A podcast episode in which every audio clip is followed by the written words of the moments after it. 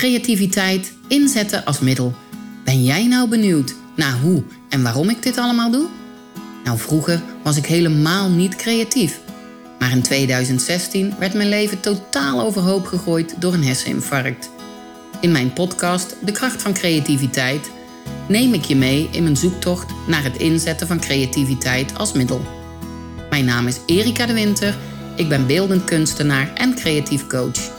In deze podcast haak ik de ene keer in op de actualiteit of ik deel weetjes, ervaringen en tips over herstel na een ernstig letsel. Dan weer vertel ik je over mijn dagbestedingscentrum Studio Blijmakers. Of over de Blauwe Koe-methodiek. Of over aansprekende projecten vanuit mijn kunstatelier of coachingspraktijk. Ook zullen verschillende interessante gasten aanschuiven achter de microfoon. Kortom, het is echt de moeite waard om regelmatig op deze podcast af te stemmen. En misschien is creativiteit inzetten als middel ook wat voor jou?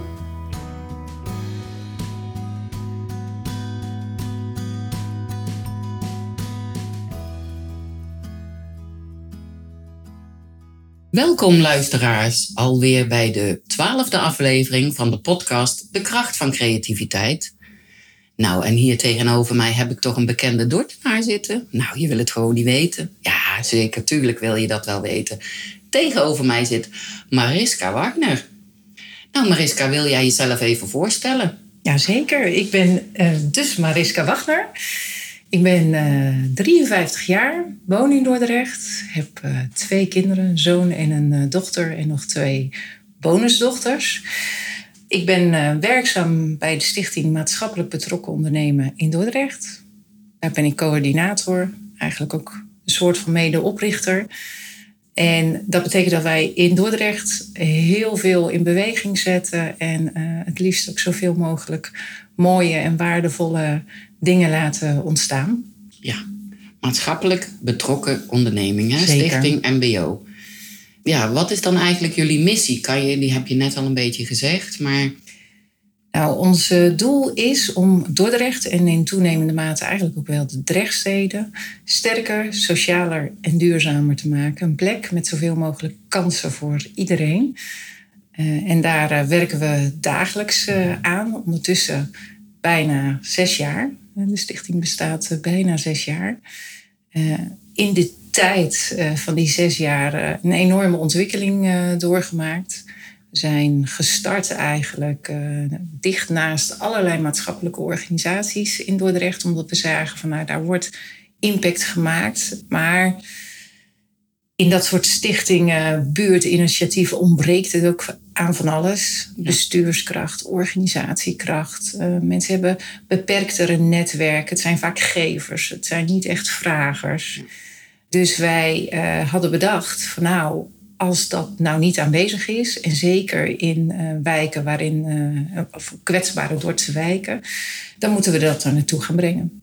En toen hebben we gedacht van ja, wie zijn nou de partijen die daar enig belang, interesse, gevoel bij hebben en de competenties ook in huis hebben om dat te doen. En toen zijn we bij het lokale bedrijfsleven uitgekomen. Ja. Uh, dus toen hebben we besloten, nou laten we dat dan maar eens toetsen. We hebben gekeken welke grote werkgevers hebben we hier nou in de Drechtzeden of in Dordrecht zitten. Um, en welke kennen we? Dus waar hebben we misschien ook een beetje alvast een ingang? Nou, we hebben toen zeven ondernemers uh, of vertegenwoordigers van uh, bedrijven gesproken. En die waren eigenlijk unaniem enthousiast ja. om niet alleen maar bevraagd te worden op financiële middelen, maar juist ook om handen uit de mouwen te steken, om expertise in te zetten, om materialen die over zijn in te zetten. En zo in gezamenlijkheid te werken aan een, aan een krachtigere, zo krachtigere lokale samenleving. Dus dat gaf ons natuurlijk ook weer heel veel energie. Zo van, nou, als dit zo ontvangen wordt, dan, uh, dan gaan wij natuurlijk aan de, aan de bak. Ja. Dat hebben we gedaan. En uh, veel van die ondernemers, betrokkenen die we toegesproken hebben, zijn ook in ons stichtingsbestuur gekomen. We hebben ondertussen natuurlijk ook wat wisselingen gehad. En dat is een beetje lukraak ontstaan. Hè. We zijn maar gewoon op pad gegaan. Maar er is wel een bestuur uitgekomen wat heel aanvullend is uh, op elkaar. Dus gedeeltelijk bedrijfsleven, we hebben bestuurder, onderwijs zit erin. Er zit heel veel in. Ja, ik heb natuurlijk op de website gekeken. Ja, ja. ja, ik weet wie erin zitten. nou ja, voor de luisteraars, wat is de website? Ja, zal ik die even noemen? Dat ja. is www.stichtingmbodordrecht.nl Kijk, nou ga daar maar eens op kijken, want daar zie je heel veel leuke initiatieven staan. Nou, ik heb net gevraagd wat de missie is hè, van uh, MBO Dordrecht. Nou, deze podcast heet De Kracht van Creativiteit. En op de website staat ook zo mooi, en Mariska over jou, dankzij jouw creatieve energie beweegt er veel in de regio. Want heel veel mensen denken vaak bij creativiteit aan schilderen, maar uh, ja, creativiteit is natuurlijk veel groter. Op de website zie je een aantal projecten staan. Hè? Uh, bijvoorbeeld Broodje Impact, de beursvloer. Kan je daar wat over vertellen? Jazeker. Wat wij, nou ja, onderdeel eigenlijk van onze missie is ook wel uh, bedrijven te enthousiasmeren, te prikkelen, te inspireren om te ondernemen met impact ervaring leert ondertussen dat dat niet alleen maar een kwestie van geven is. Voor een bedrijf levert dat ook wel degelijk iets op. Tegenwoordig hebben we het niet alleen maar over financiële eh, rijkdom, maar over brede welvaart. Ja. Centen alleen maakt niet gelukkig. Gezondheid, welbevinden, zingeving, netwerk. Dat zijn allemaal onderdelen die bijdragen aan, uh, aan welbevinden. Um, dus daar steken we eigenlijk uh, ook op in. Ja. Als je kijkt naar de uh, events die we organiseren, want juist dat prikkelen doen we in de events. Uh, dus het inspireren doen we eigenlijk met Broodje Impact. We hebben iedere keer een ander impact-onderwerp ja. waarop we het bedrijfsleven uitnodigen. En zo hebben we het recent gehad over open hiring. Dat is een term die tegenwoordig vaak voorbij komt, heel veel vragen oproept. Van, kan dat wel? Gewoon maar iemand aannemen. Dat moet toch misgaan? We hebben een, een hele inspirerende spreker gehad, een, eh, een ondernemer uit, uh, uit Rotterdam die een supermarkt heeft. En die uh, na een levensingrijpende situatie in zijn leven heeft hij echt besloten van ja, ik ga het gewoon anders, doen. Ik ga het echt anders doen. Heel en mooi. ik kies ervoor om, uh, om mensen in hun pracht en in hun kracht te zien. Het is niet aan mij om te oordelen of iets succesvol is. Die heeft dat heel mooi uit kunnen leggen. Dus dat zijn echt die inspiratieverhalen. Oh, jammer dat ik er niet bij was. Ja, dat kan ik me voorstellen. Dat was, uh, we hadden een enorme opkomst. Want uh, open hiring, dat triggert enorm veel mensen. En hij heeft dat heel, heel helder uit kunnen leggen. En ook heel helder uit kunnen leggen hoe je dat succesvol kunt maken. Dus dat is de inspiratie. En als we naar de beursvloer kijken, dat is eigenlijk een event waarbij we met elkaar die avond een hele duidelijke doelstelling hebben. En dat is zoveel mogelijk beweging en impact maken. Ja. Dus komen er over het algemeen zo'n 60 bedrijven, 60 maatschappelijke organisaties, stichtingen, buurtinitiatieven komen uh, naar Ames. Die hebben de showroom uh, beschikbaar gesteld, ja. Audi showroom. En op die vloer gaan matches gesloten worden. Dus van tevoren halen we op bij die organisaties van welke vragen en met name concrete vragen hebben jullie ja. die mogelijk ingevuld kunnen worden door het bedrijfsleven. Nou, van tevoren sturen we dat natuurlijk ook al naar die bedrijven toe.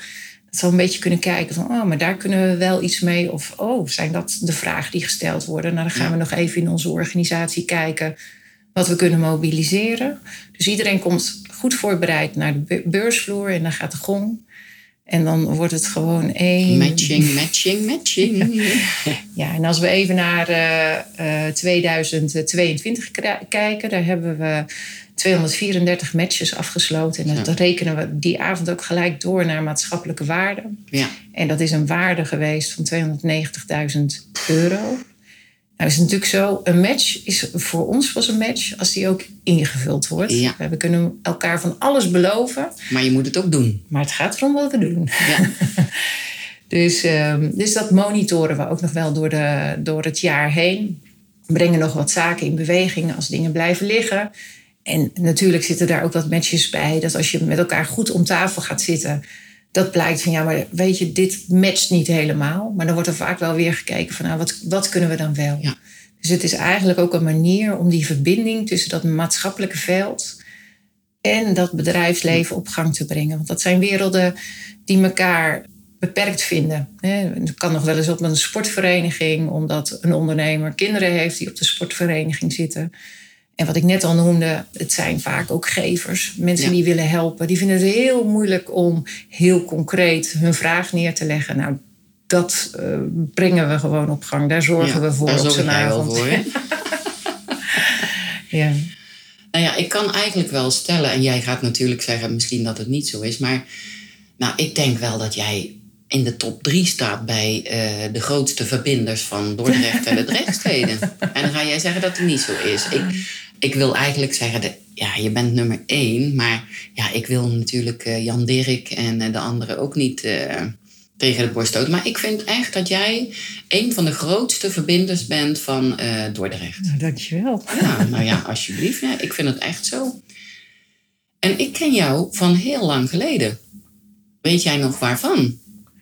Oeh. Ja, ik, Heb, ik heb nagedacht.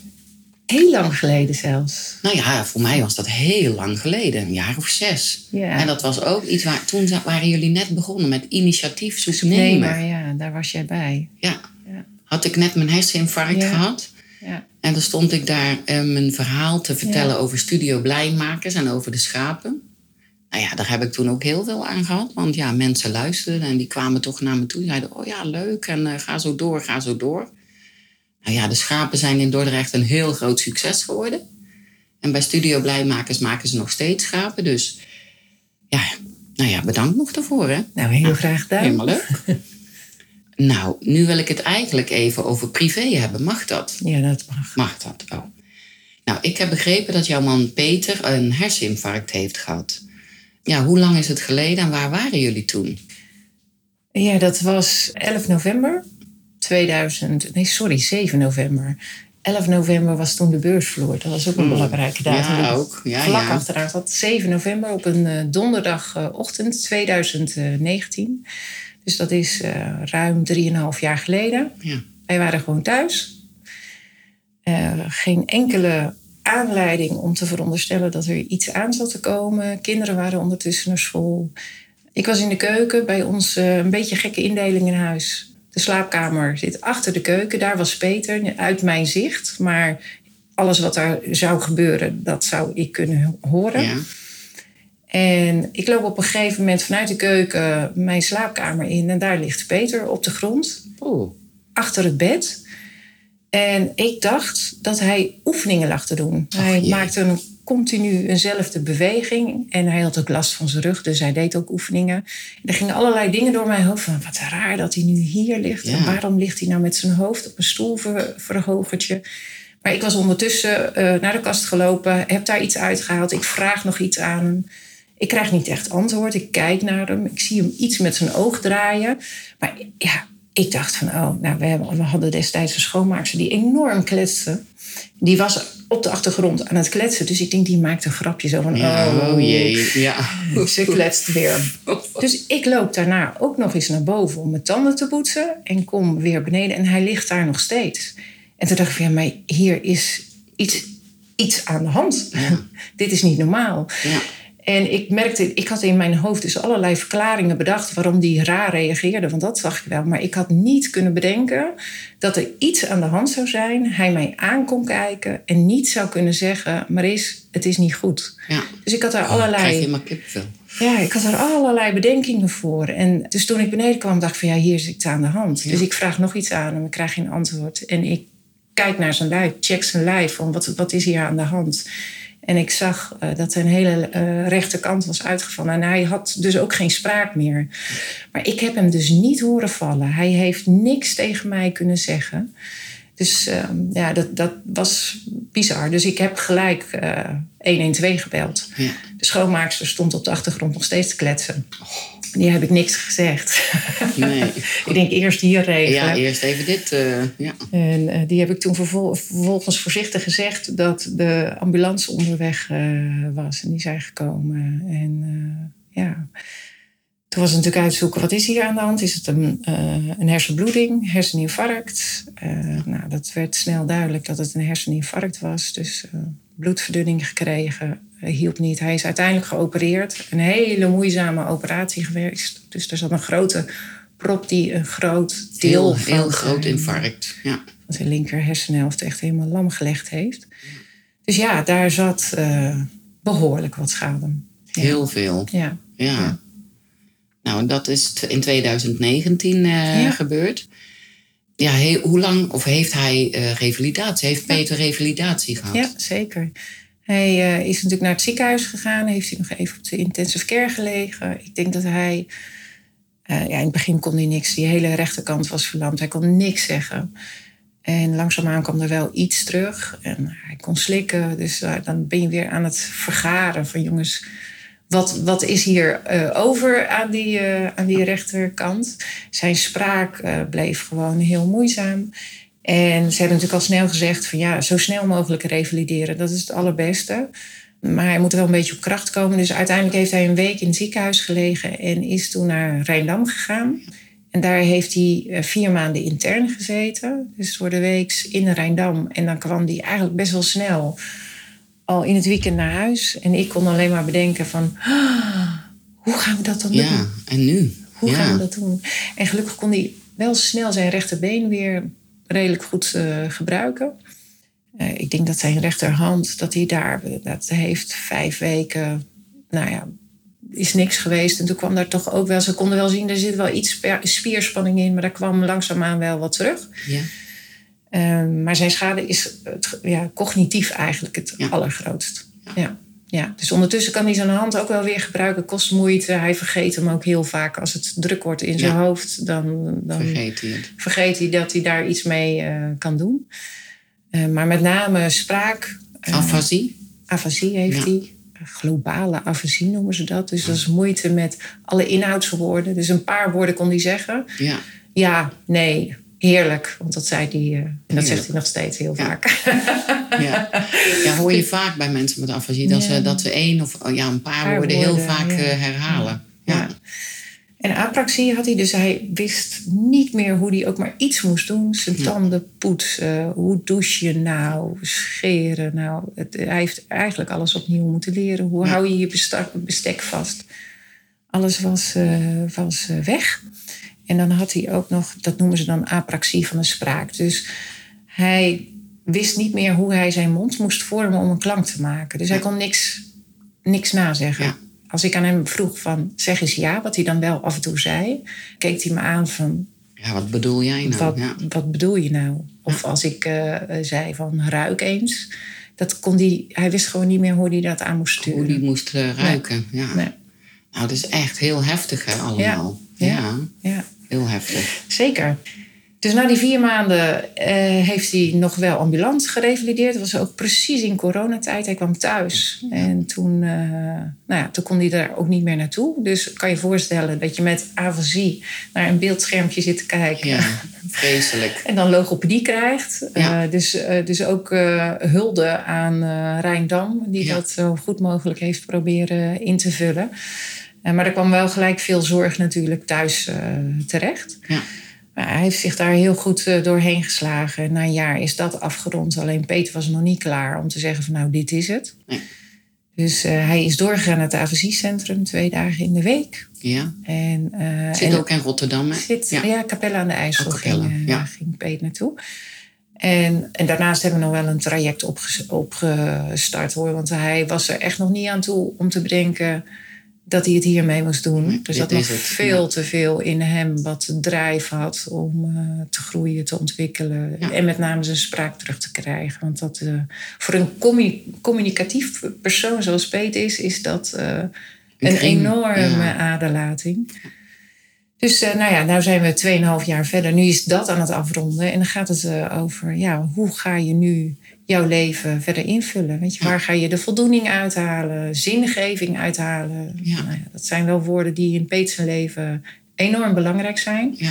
Dus in dat eh, proces zitten we nu. ja, maar ik denk wel dat dat in ieders leven heel belangrijk is, hè? zingeving. Ja, Want er gebeurt iets. Hè? Je, hebt een, ja, je hebt een Peter voor en een Peter na het Ja. infarct. ja, En daarvoor ging eigenlijk alles automatisch. En nu, moet je, ja, nu moeten jullie ook overal over nadenken. Ja, jij ook. ja. Want het is voor jou natuurlijk ook niet makkelijk.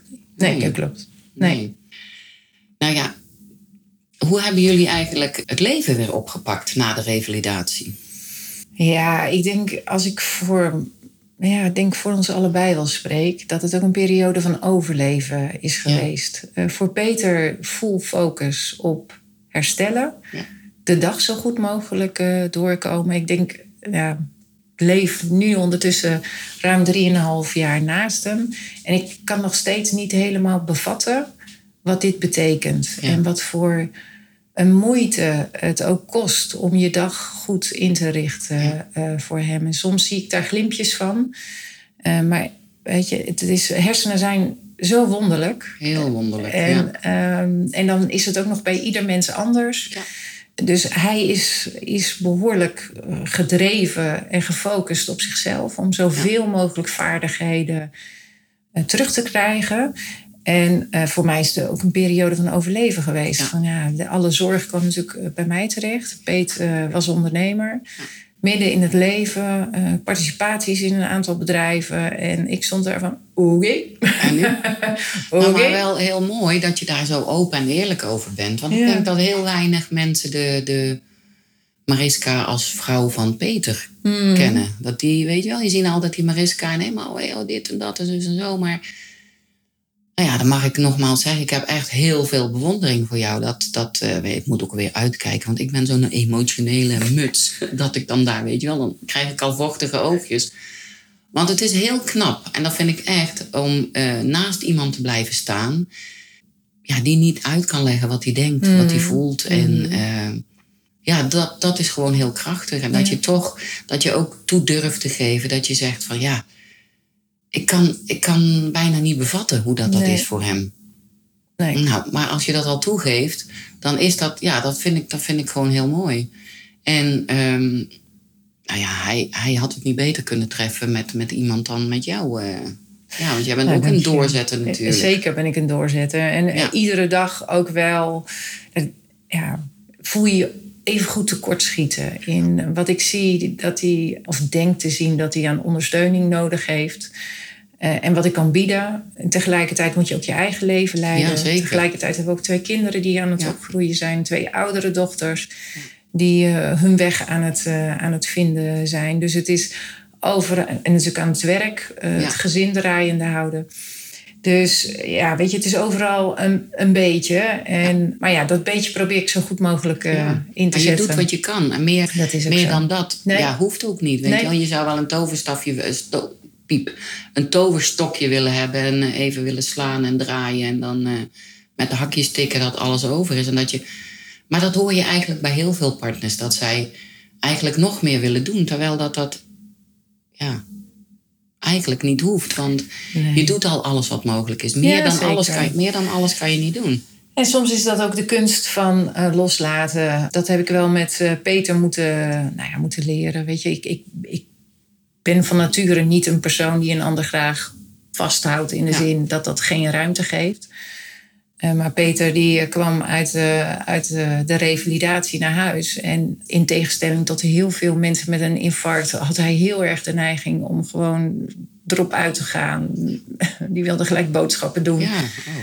En met de fiets op pad, dat had hij geoefend in ja. Rijndam. Zijn uh, compagnon had een elektrische fiets voor hem gekocht, omdat hij niet meer kon, kon autorijden op dat ja. moment. Dus ja, dan rijdt hij weg op de elektrische fiets. En dan denk ik, oeps, oeps. als dit maar goed ja. gaat. Loslaten. Loslaten, inderdaad. En dat is tot dusver is het goed gegaan. En, maar ik heb af en toe mijn hart ook wel vastgehouden. Ondertussen mag hij ook weer autorijden. dus hij heeft ook weer heel veel gewonnen. Maar er zijn wel momenten, weet je, ik, ik overzie zijn situatie op een andere manier dan dat, hij hem dat overziet. Dus uh, ja, ik vind dat wel spannend. Ik vond als voorbeeld, als hij naar, naar de winkel ging, dan wist ik van ja, weet je, hij gaat niet alles vinden nu in nee. de winkel. Nee. Maar hoe ga je dat dan vragen? En wat denkt iemand als die ja. Aangeschoten wordt? Want daar komt het op neer. Want hij kon, kon natuurlijk iemand niet aanspreken. Wat denk je dan? Denk je, die man is gek, die man is ja. dronken, heeft die man iets gebruikt? Maar dat, zo wordt er heel vaak gedacht over mensen met afasie. Ja, ja. ja. Dus, dus, en dat wilde ik hem het liefst natuurlijk besparen. Maar op een of andere manier heeft hij een charme over zich heen. Dat iedereen dat ook oké vindt, mee op zoek gaat. En als het niet lukt, ja, dan lukt het niet. En dan is Peet ook niet uit het, uh, uit het veld geslagen. Hij wordt niet boos of uh, daarom? Of? Nee, ik, ja, weet je, ik merk thuis kan ik het soms wel merken. Dat hij wat eerder gefrustreerd is dan dat hij eerder was.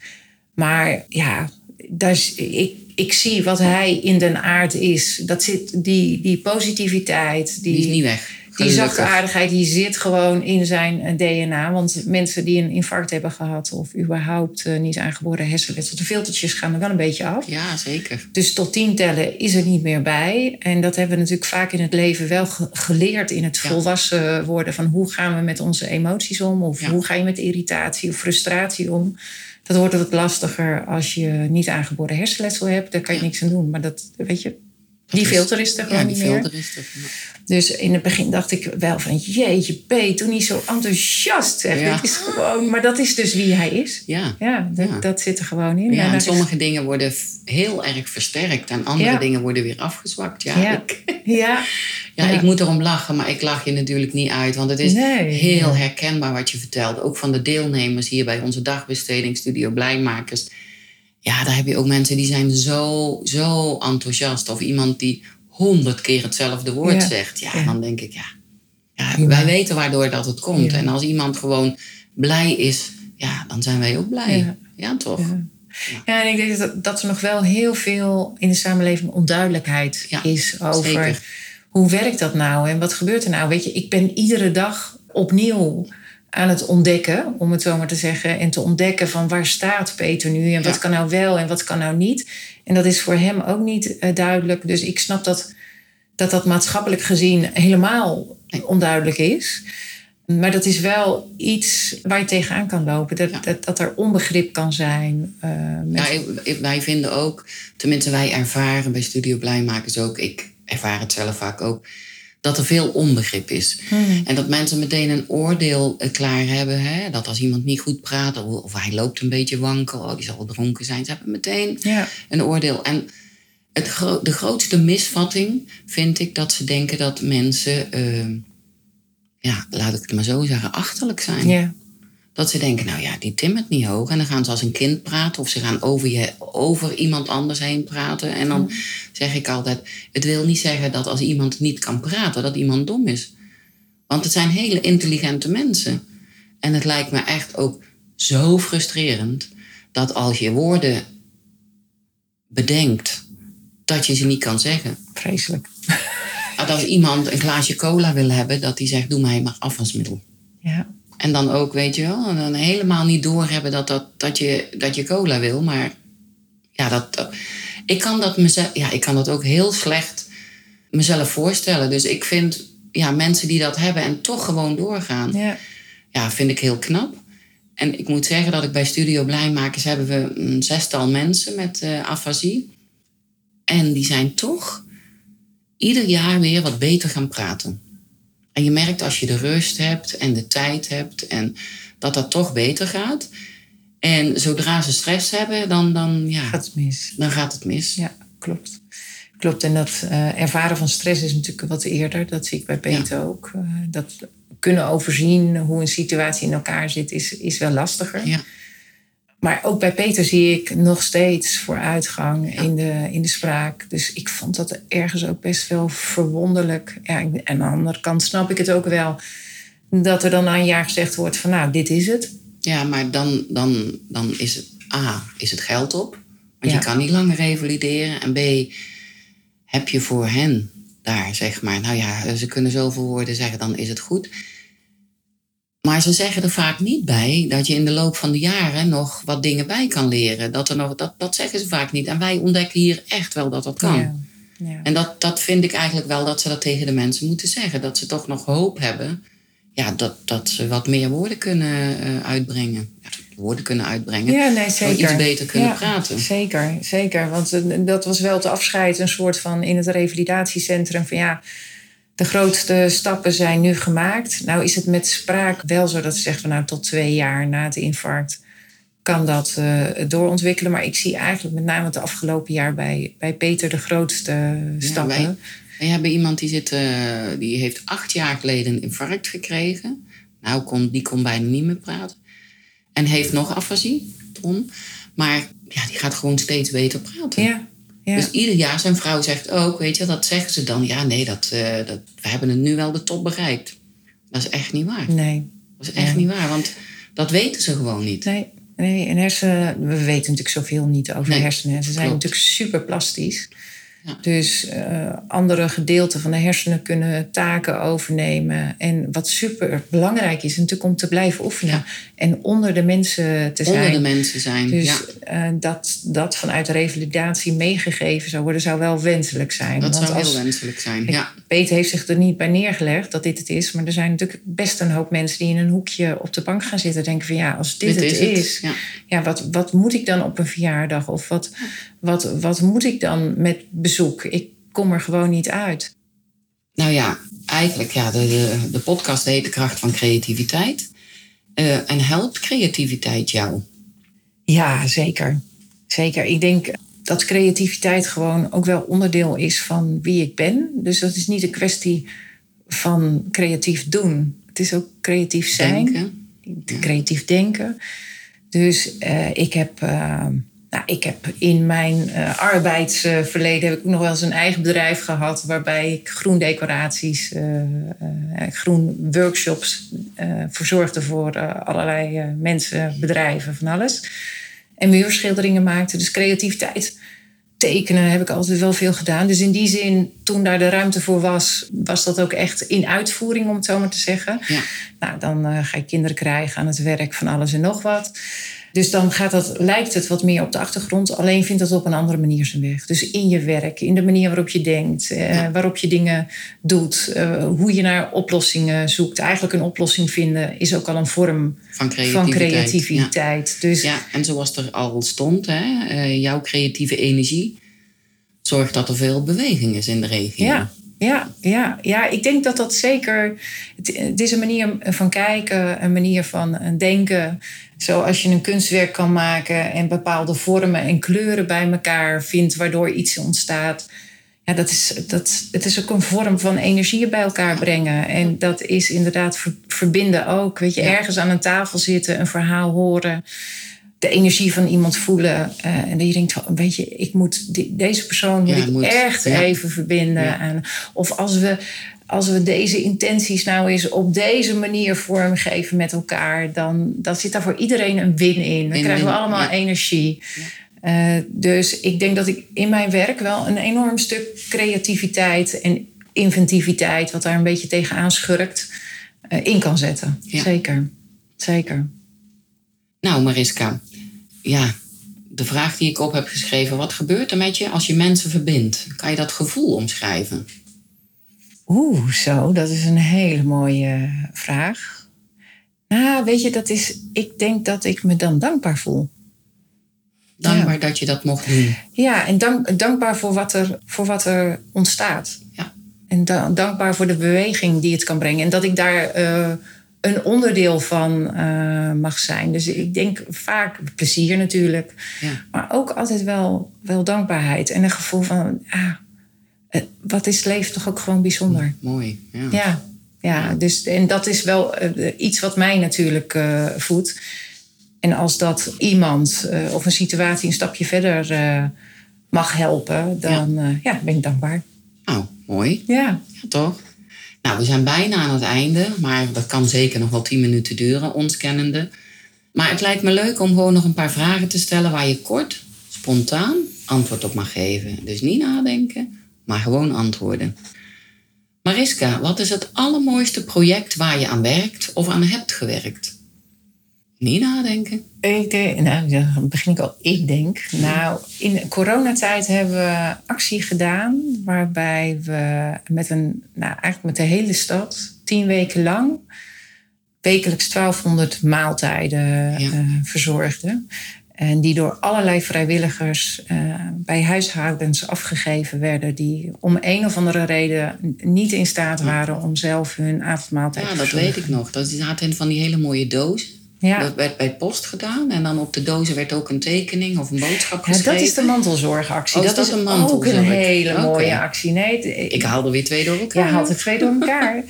Uh, nee, in coronatijd waren er veel mensen, oudere mensen, uh, maar ook uh, eenoudergezinnen die gewoon vast aan het lopen waren. Ja. De een omdat ze niet naar de winkel durfden om ja. boodschappen te, doen. De ander zat met de kinderen thuis die schoolonderwijs kregen en die gewoon vol liepen. En dan s'avonds gewoon niet meer de puff hadden om eten te koken. Dus allerlei situaties. Die konden zich melden.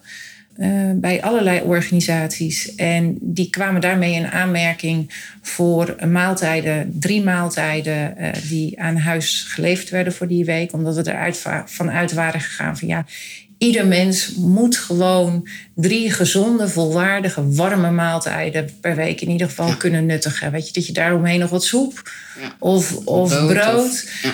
Maar uh, dat moeten we kunnen verzorgen. En, en met name voor die mensen die het niet kunnen betalen. Want anders kun je altijd nog een maaltijdservice inschakelen. Maar allerlei andere heb je, die. Ja, heb je die financiële middelen niet, of je krijgt dat niet georganiseerd, dan uh, konden mensen zich melden. Zorgorganisaties hebben mensen aangemeld. En oh, inderdaad, met de koks van restaurant Post, daar sloot nog van alles op aan in de keuken. Uh, werd er gekookt, dat werd ingevroren. Dat deden we bij zorggroep Krabbelhof. Ja. Uh, in die tijd. Die hebben de keuken beschikbaar gesteld, vriezer beschikbaar gesteld.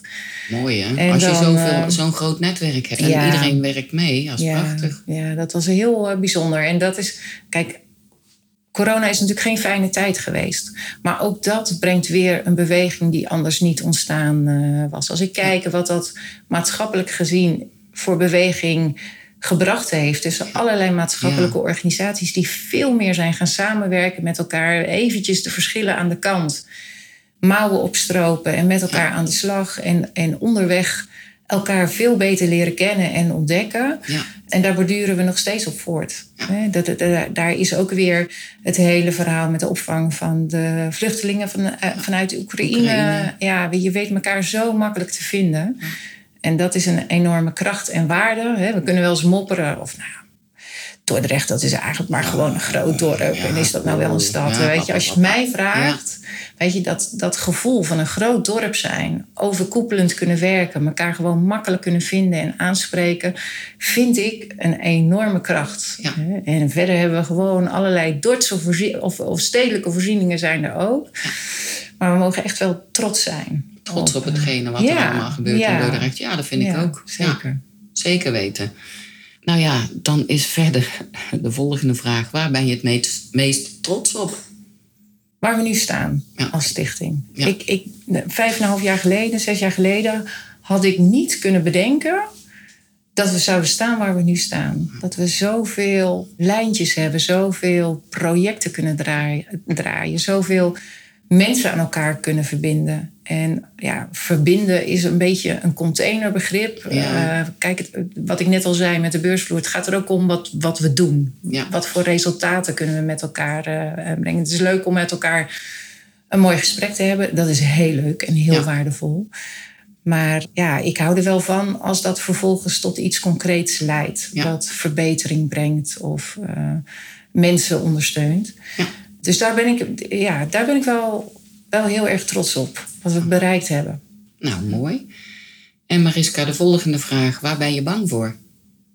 Oeh, dat is ook een, uh, een, een. Het ligt er een beetje aan natuurlijk op welk uh, terrein. Nou, als ik even naar de stichting kijk, hè, we groeien uh, behoorlijk. En dat, dat hele persoonlijke wat we hebben, dat is denk ik onze kracht. Weet je, alles ook weer kunnen vertalen naar, naar een actie. En groeien is leuk, maar uh, je moet uitkijken dat je niet je, je tentakels uit de samenleving haalt om een groter gebied te bestrijken. Dus dat hart wat klopt, ja, ik denk helemaal, ik hoef niet eens bang voor te zijn, want dat kan niet anders dan blijven uh, kloppen. Maar dat het ook blijft kloppen met de organisatie die aan het ontstaan is. Ja. Dus dat is ook wel de fase waarin we zitten met de stichting, dat we daar bij stilstaan. Weet je, er komen op een gegeven moment mensen bij. Um, en ieder met zijn eigen inbreng en zijn eigen intenties en zijn, zijn eigen behoeften. Ja. Uh, en dat weer helder krijgen, maar ook weer terug van ja, waar, waar bestaan we nou voor? En, en hoe kunnen we daar uh, met z'n allen aan bijdragen? En wat voor vorm geven we het dan? Dat vind ik, uh, dat is een spannende. Maar het is ook wel weer mooi om mee bezig te zijn en ook te zien dat als je hem heel helder maakt, niet alleen maar een gevoel, maar echt heel concreet maakt van nou, dit is waar we voor staan, Ja. dan, eh, dan staat het ook wel heel stevig. Dan staat het stevig. Nou, ook weer heel mooi. Nou, Mariska, welk woord, kies één woord uit, welk woord past het best bij jou? Liefde. En als je morgen wakker zou worden en je hebt één nieuwe kwaliteit of een nieuwe mogelijkheid, wat zou dat dan zijn? Beter voor mezelf zorgen. Ja, nou, wij zijn eigenlijk nu wel aan het einde gekomen. Hè? Mariska, jij, jij gaat beter voor jezelf zorgen. Dat eh, hoop ik dan En je wel. moet je uitdaging in het leven hebben. Ja, je moet een uitdaging in het leven hebben. Maar het is wel goed dat je dat ook van jezelf Ja, weet. ja, dat je weet beter voor jezelf eh, kan zorgen. Mariska, eh, nou ja, ik ga deze podcast doe ik wekelijks. Heb jij voor mij ehm, een voorstel of dat je denkt van nou Erika, die moet je nou eens interviewen, want die zou nou eens goed zijn voor je podcast De Kracht van Creativiteit. Oeh, daar overval je mij mee. Ja, daar hou ik van. Ja, ik weet het. ik weet het. Ik bedenk hem ook net hoor, want ik had hem niet opgeschreven. Mm. Ja. Ja, er zijn natuurlijk heel veel mooie mensen. Ja, er zijn, ja, Er zijn heel veel mooie er zijn heel mensen. veel mooie Dordtenaren. Maar ook die, die eigenlijk, ja toch, ik ben op zoek naar mensen voor de podcast. Die ja, ook vaak creativiteit als middel inzetten. Ja, je hebt heel veel mensen die doen heel veel. Maar ja, ik denk Willy Schuurman. Willy Schuurman, nou, die ontmoeten we. Die ontmoet ik Ja. volgende, nee, over twee weken bij de barbecue. Bij eh, de Dordtse Ondernemersvereniging. En dan ga ik eh, Willy vragen of zij ook een eh, podcast wil doen. Lijkt me een hele goeie. Ja. Nou, Mariska, dan wil ik jou hartelijk bedanken voor, eh, voor, je, ja, voor je eerlijkheid en voor het openstellen van de privé-dingen ook. En ik hoop dat de luisteraars ook meer te weten zijn gekomen over jou en over de mooie stichting. Wil je nog één keer de website noemen? Zeker. www.stichtingmbodordrecht.nl Nog een keer, dankjewel. En luisteraars, tot volgende week. Dag. Dankjewel dat je deze podcast helemaal hebt afgeluisterd. Luister alsjeblieft nog een minuutje door, want dat kan belangrijk zijn. Ik heb het geluk gehad dat ik door de kracht van creativiteit heb mogen ontdekken dat ik zelf iets kan veranderen aan mijn situatie. Ik heb zelfs heel veel nieuwe dingen geleerd. Maar dat zegt natuurlijk niet veel over jou en jouw mogelijkheden. Ik zou het echt heel fijn vinden als jij, ondanks alles, ook een stukje regie mag terugvinden. Op je eigen manier, in je eigen tempo. Iedere week komt er een nieuwe podcast uit. Soms geef ik algemene informatie over niet aangeboren hersenletsel en over hoe ik de dingen heb aangepakt. Ik deel tips en tricks. Dan weer praat ik met een deskundige of ervaringsdeskundige. Ook leg ik soms een creatieve techniek uit. Er is namelijk genoeg te vertellen. Vond jij deze aflevering waardevol? Geef me dan een review en abonneer je op de podcast. Je krijgt dan automatisch bericht als ik een nieuwe aflevering heb klaargezet voor je. En je mag natuurlijk iedereen vertellen over deze podcast. Graag zelfs. Ken jij nou iemand die ik zeker moet spreken? Heb je een vraag? Of wil je onderzoeken wat creativiteit jou kan brengen? Je kan me bereiken op alle social media kanalen onder mijn eigen naam Erika de Winter. Erika met een C. Groetjes en tot volgende week.